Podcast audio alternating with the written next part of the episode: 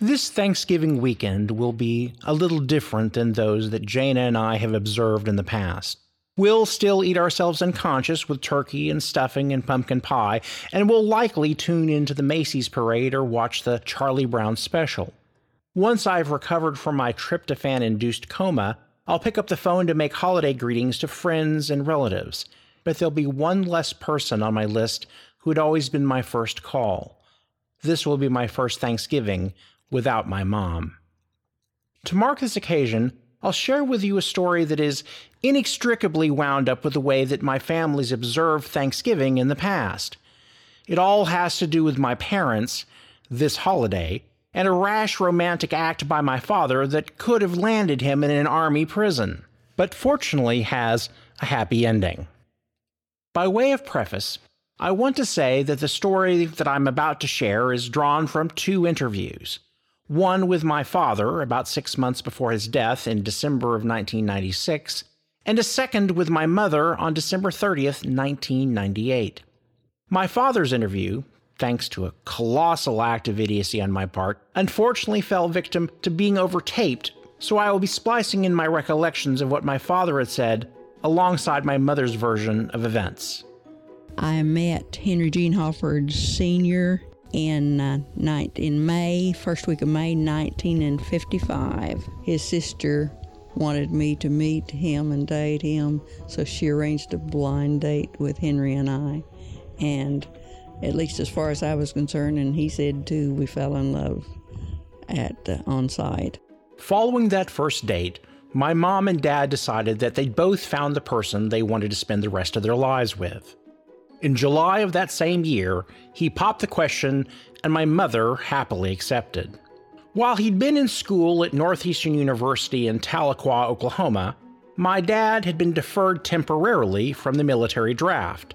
But with the arrival of his 25th birthday, his deferment couldn't be put off any longer. He went to uh, Fort Chaffee in uh, Arkansas and then to Fort Knox, Kentucky for training. Although separated by miles, my parents continued to be devoted to one another, and they exchanged letters for months as they continued to plan for their future. In October, I received a uh, letter, the 1st of October, to watch for a package. And Maribel knew what, his sister Maribel knew what it was. So we received a note in the mail that we were to pick up a package at uh, the post office. The first class I ever cut, and I guess the only class I ever cut in college, was Maribel and I that October going to the post office to pick up what turned out to be a very wonderful surprise for me my engagement ring and, and wedding ring. Henry and I had made arrangements to be married in December at Christmas when he came home for Christmas vacation. So, uh, Dad said he would put the ring in the in his safety deposit box at Haskell. So, because we had thought we would be married at church there at Haskell, and so Dad said, "Well, it would be right there then for us when we wanted it at Christmas time." With all the arrangements set for Christmas, both mom and dad were looking forward to spending Thanksgiving together before their wedding. Henry was going to come home just for a short leave at Thanksgiving. Uh, we were really looking forward to that. And then uh, Maribel and I received letters, and, and Mother Hallford, that Henry was not going to get to come home for Thanksgiving because the officers had canceled the Thanksgiving leaves. So we thought that we would not have that opportunity. Grandmother Swanson had always wanted to hear Billy Graham speak, and so he was having a revival in Oklahoma City or a, a meeting. As my mother was happily making arrangements to spend Thanksgiving taking my great grandmother to the Billy Graham Crusade in Oklahoma City, my father was at Fort Knox stewing over the cancellation of his leave.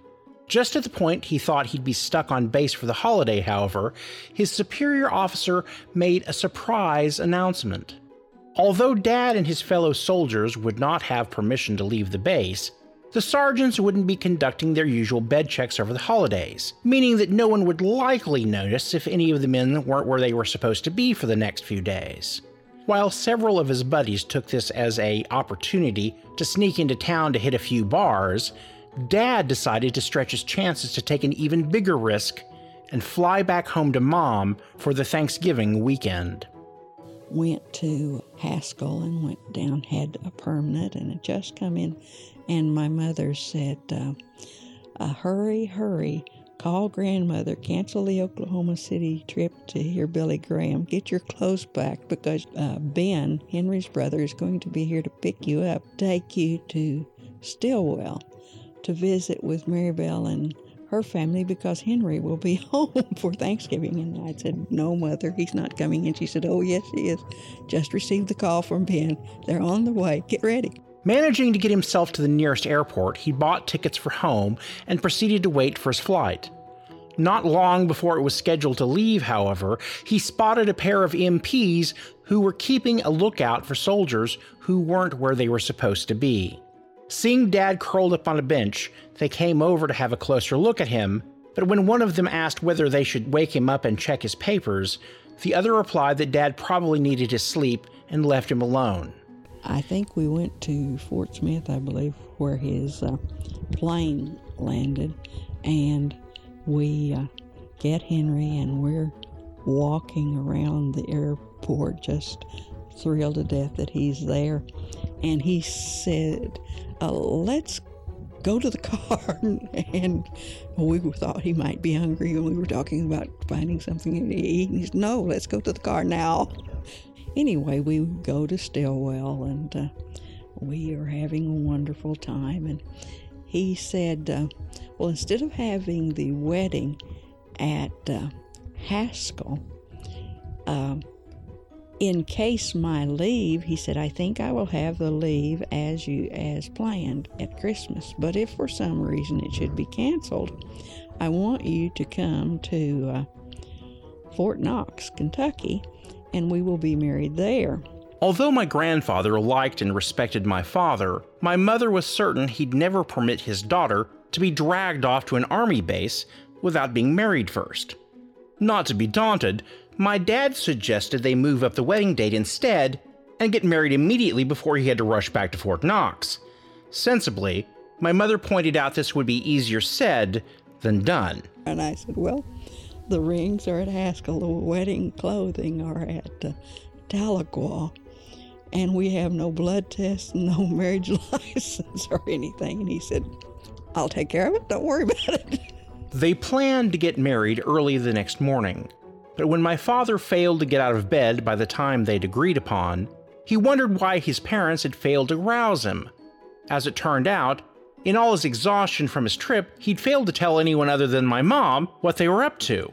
The first thing the next day, they got to work making all the arrangements for the license, the blood tests, the preacher, and the church, all of which were relatively easy to arrange given that my dad's parents were well known and connected in the town of Stilwell. One detail that would prove a little more complicated to arrange, however, involved their marriage rings, all of which were sealed in a bank vault in Haskell, which was naturally closed for the Thanksgiving weekend. But Dad knew the banker so he contacted the banker, and the banker opened the bank. They opened the vault, got out the wedding rings. Henry and and uh, and Maribel and I picked up those and went back to Tahlequah, picked up the wedding clothes, went back to Stilwell to get the license and the blood test and that sort of thing. Finally, we got those accomplished. We then JL and Maribel Alice Fay, a niece of Henry's, went to the uh, First Methodist Church in Stilwell, and we were married there by the minister. So we had the minister, Brother Galloway, and his wife. His wife played the piano for us, and Maribel was a bridesmaid, and and so was Alice Fay, and uh, JL was best man, and he also walked me down the aisle, and so uh, we had a very unusually a busy wedding day. Miraculously, my father's plan had come off, and after only a single married night with my mother, he managed to get himself back to his barracks in Fort Knox only moments before the roll call with his superior officers, none the wiser. And so ends the tale how my father dodged a court martial, my parents got married, and our family gained a treasured holiday memory. Thinking of you, Mom and Dad, on this first anniversary, reunited in eternity.